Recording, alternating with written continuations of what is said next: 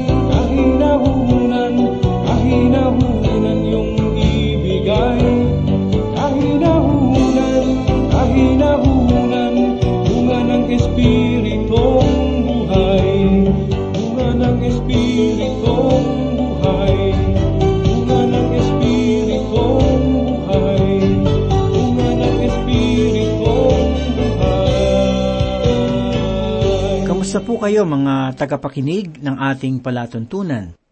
Purihin ang Diyos sa oras na ito sapagkat muli tayong mag-aaral ng kanyang banal na aklat. Si Pastor Dan Abangco po, samahan ninyo ako at mapagpala tayo ng salita ng Diyos.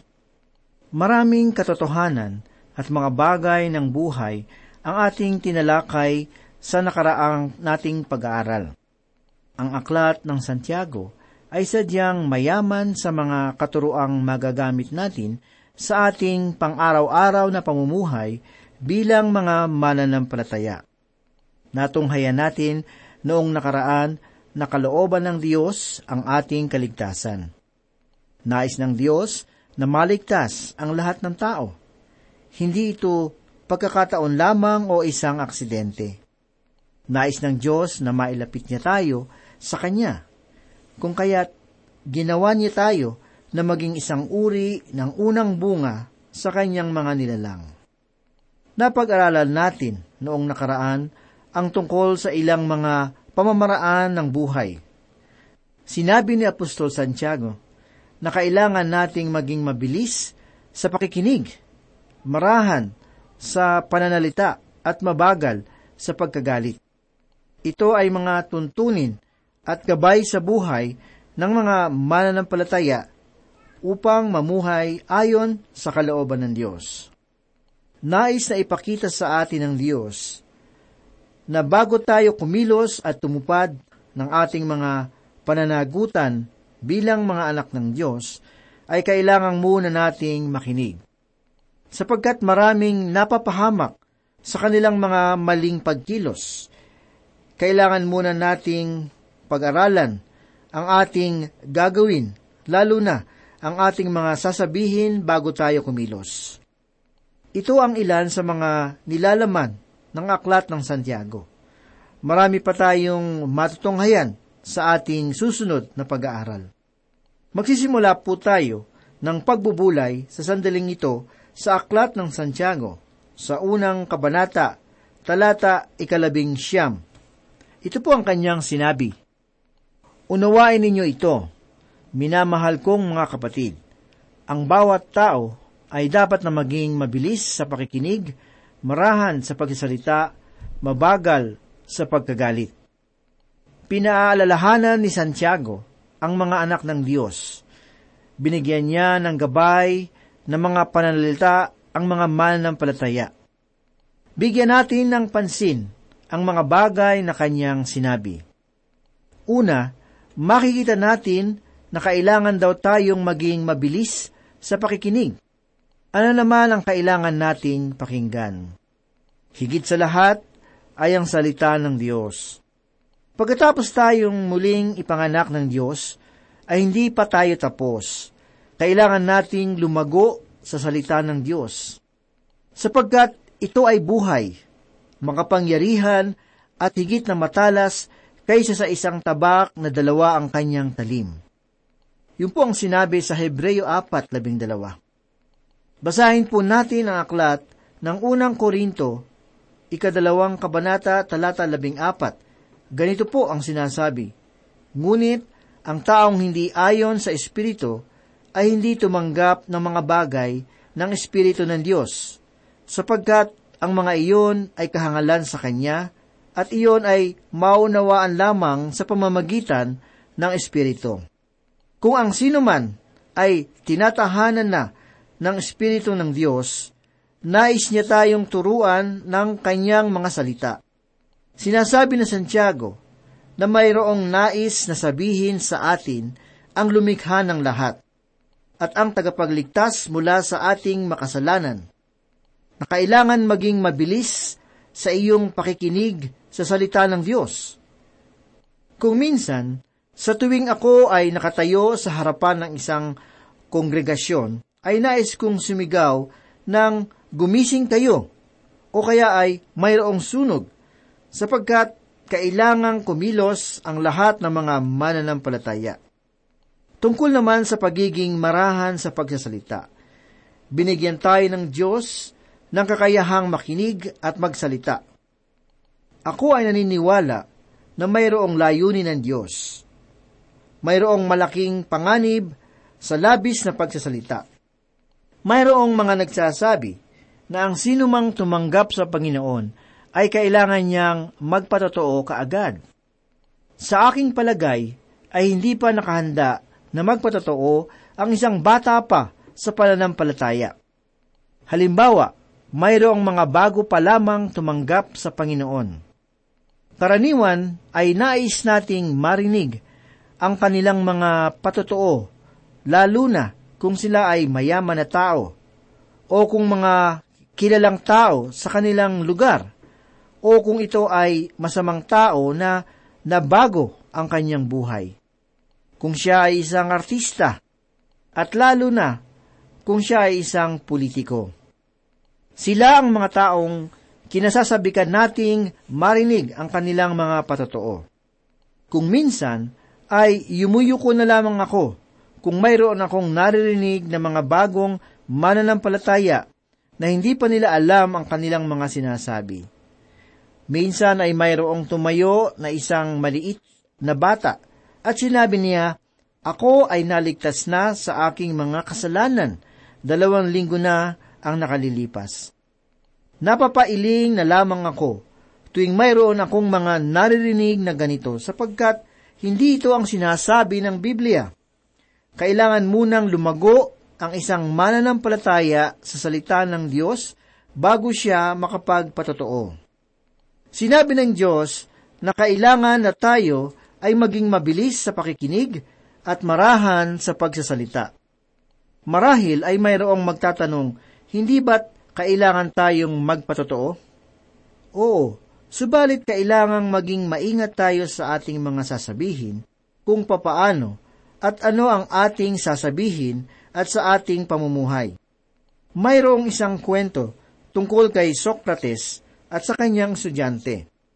Nang sila ay pumasok na sa kanilang silid, paaralan, bago magsimula si Socrates ay nagsalita na ang kanyang estudyante at nagsalita siya sa loob ng sampung minuto. Pagkatapos niyang magsalita, sinabi ng kanyang guro, Ikaw ay aking estudyante, subalit doble ang aking gagawing pagtuturo sa iyo. Kung kaya't tinanong siya ng kanyang estudyante kung bakit. Ang sabi ni Socrates, sapagkat ang una kong ituturo sa iyo ay kung papaano gagamitin ang iyong dila at kung papaano ang tumahimik. Sinasabi dito sa aklat ni Santiago na kailangan nating maging mabilis sa pakikinig at maging marahan sa pagsasalita. Kailangang maging maingat ang mga mananampalataya sa paghahayag ng kanilang kakulangan ng kaalaman sa salita ng Diyos. Tunay na isa sa ating mga pananagutan ay ang magpatotoo tungkol sa ating mga karanasan, subalit maging maingat tayo sa ating mga sasabihin. Ito ang kahinaan ng karamihan sa mga mananampalataya ngayon, kaya lalong napupulaan ang salita ng Diyos dahil sa bilis ng kanilang mga pagsasalita na hindi na muna iniisip ang kanilang mga sasabihin.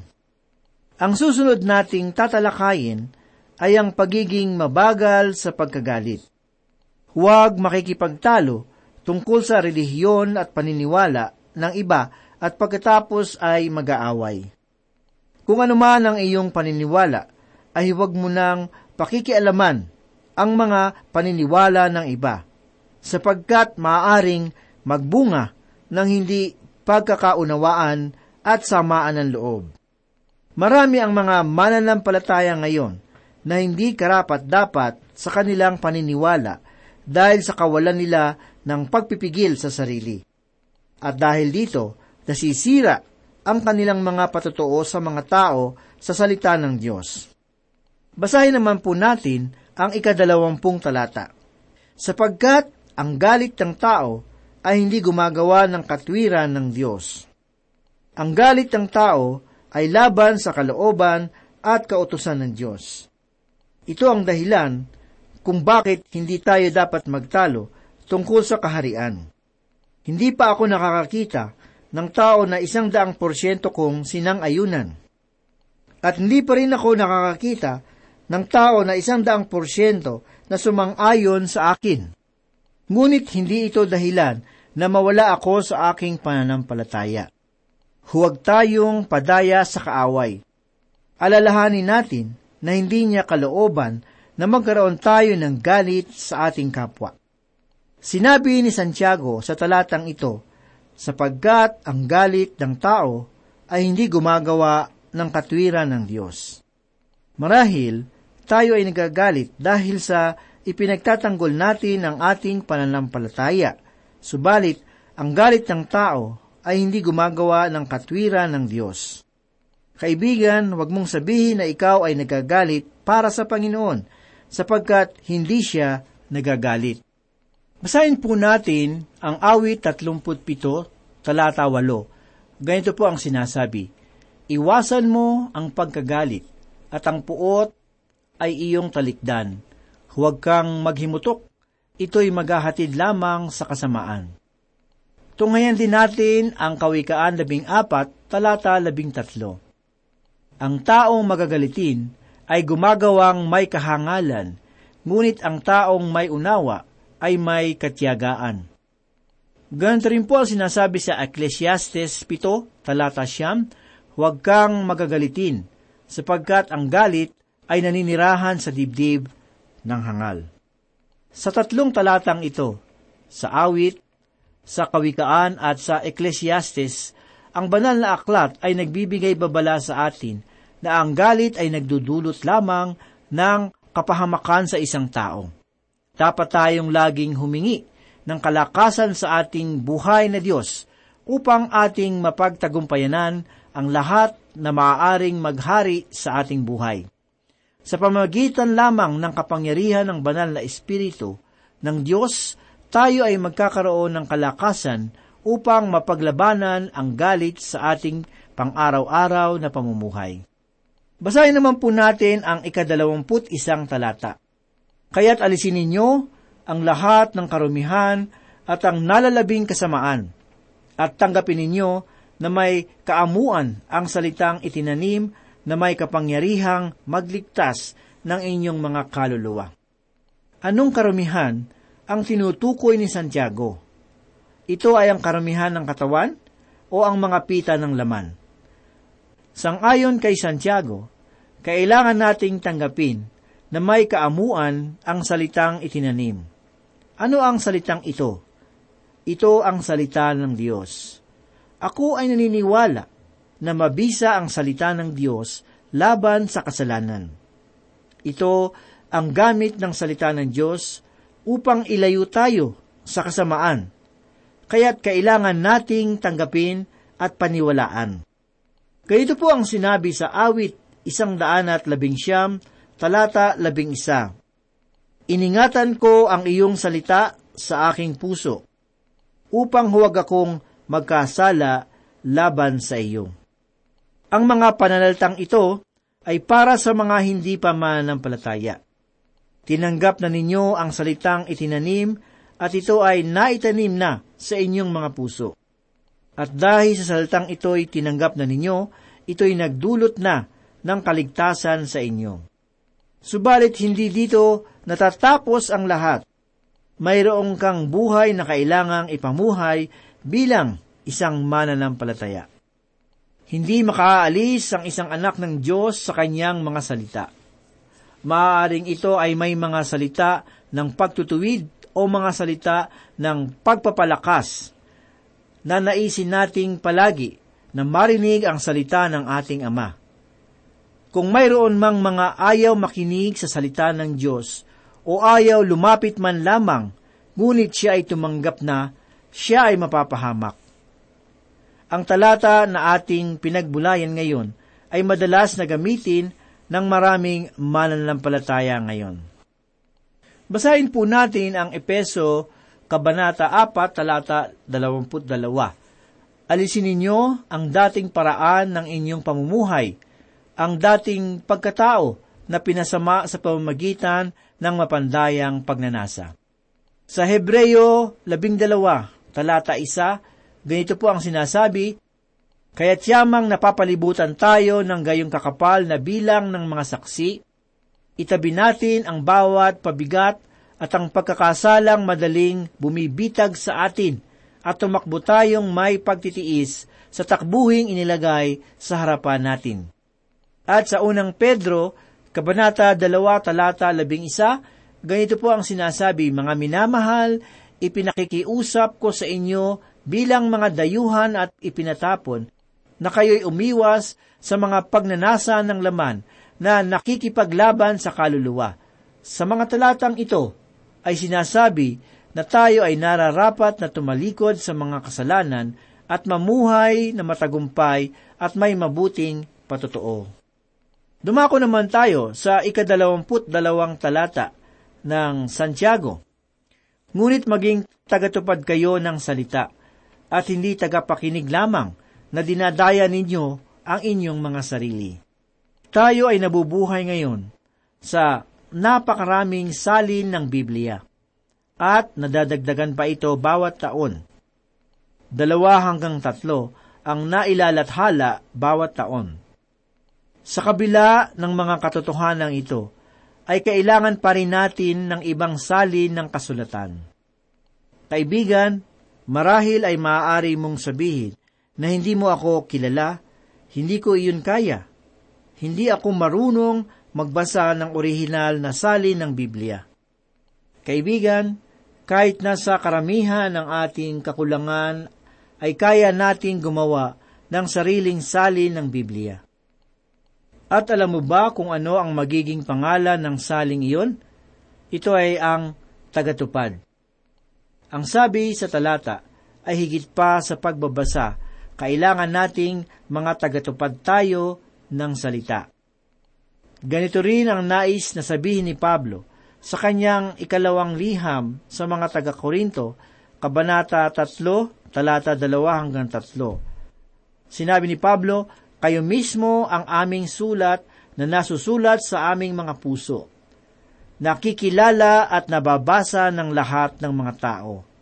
Ipinapakita ninyo na kayo'y sulat ni Kristo na iniingatan namin.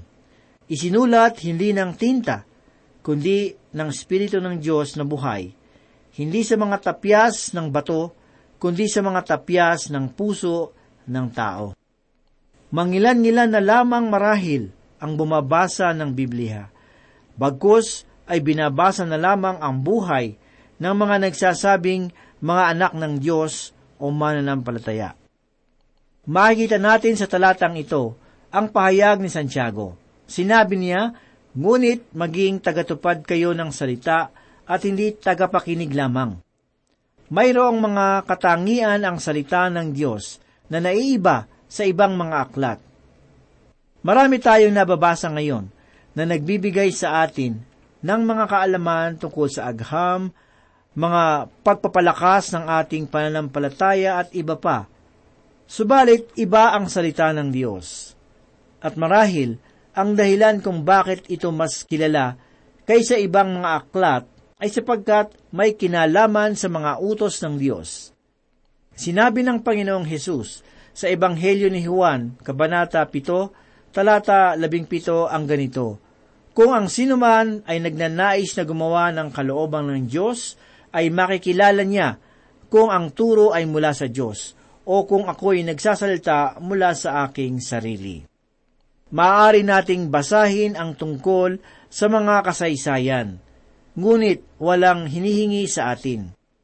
Maaaring magbasa tungkol sa panitikan, subalit walang mababasa na mag-uutos sa Diyos at wala ring pagpapaliwanag, bagamat maaaring mayroong mga itinuturong kabutihan na maaaring wala o mayroon sa isipan ng sumulat. Maaari namang mga sanaysay ang iyong basahin, subalit walang utos na sinasabi. Maaari ring bumasa ng aklat sa pagluluto, subalit hindi namang sinasabi na kailangang lutuin ang mga sinasabi sa aklat. Ngunit, ang Biblia ay puno ng mga kautusan. Mababasa natin sa Biblia ang mga kautusan na kailangang sundin. Basahin natin ang Ebanghelyo ni Juan, Kabanata 3, talata 36. Ito po ang sinasabi, Ang sumasampalataya sa anak ay may buhay na walang hanggan. Ngunit ang hindi sumusunod sa anak ay hindi makakakita ng buhay, kundi ang puot ng Diyos ay nananatili sa Kanya. Ang mensahe ng salita ng Diyos ay una, ipahayag ang iyong mga kasalanan. Pangalawa, lumapit sa Kanya. At pangatlo, manampalataya. Iniuutos ng salita ng Diyos na kailangang manampalataya upang magkaroon ng buhay na walang hanggan.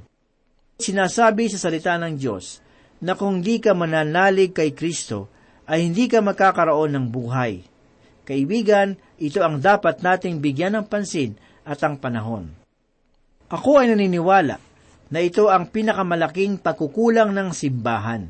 Pagkatapos ng ikalawang digmaang pangdaigdig ay naglabasan ang mga tao mula sa kanilang mga pinagtataguan at nagpunta sa mga sambahan. Hindi dahil sa natatakot sila sa Diyos, kundi dahil sa natatakot sila sa mga bomba. Subalit sa gayon ding panahon, ay lumala ang iba't ibang uri ng kasamaan. At sa buhay naman ng mga mananampalataya, ay nahirapan pa silang talikdan ang mga gawa ng sanlibutan. Ano ang dahilan? Sapagkat hindi natin itinuturo ang sinasabi ng Biblia. Hindi natin ito itinuturo at ipinapakita sa pamamagitan ng ating mga gawa. Kaibigan, walang hinihiling sa atin ang salita ng Diyos kung di tayo mga anak ng Diyos. Subalit, para sa atin na mga anak ng Diyos, iniutos niya sa atin na hindi lamang tayo mga tagapakinig ng salita ng Diyos, kundi mga tagatupad. Minsan ay mahirap rin para sa aming mga pastor na makitang kailangan din namin na maging mga tagatupad ng salita ng Diyos.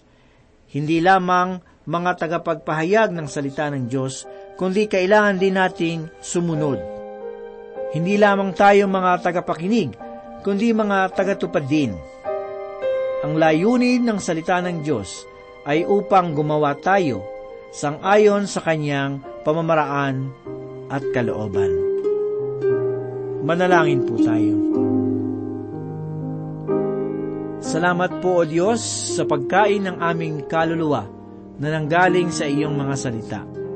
Tulungan mo kaming maging matagumpay sa aming paglakad at laging maingat sa aming mga ginagawa upang ang aming buhay ay maging mabuting halimbawa sa lahat. Salamat sa iyong mapagpalang salita. Ito po ang aming samot dalangin sa ngalan ni Jesus. Amen. Ikaw ang aming nakikita sa kanilang mukha. Kaya ang mabuting balita binabahagi sa mga dukha. Ngunit paano nilang masisilayan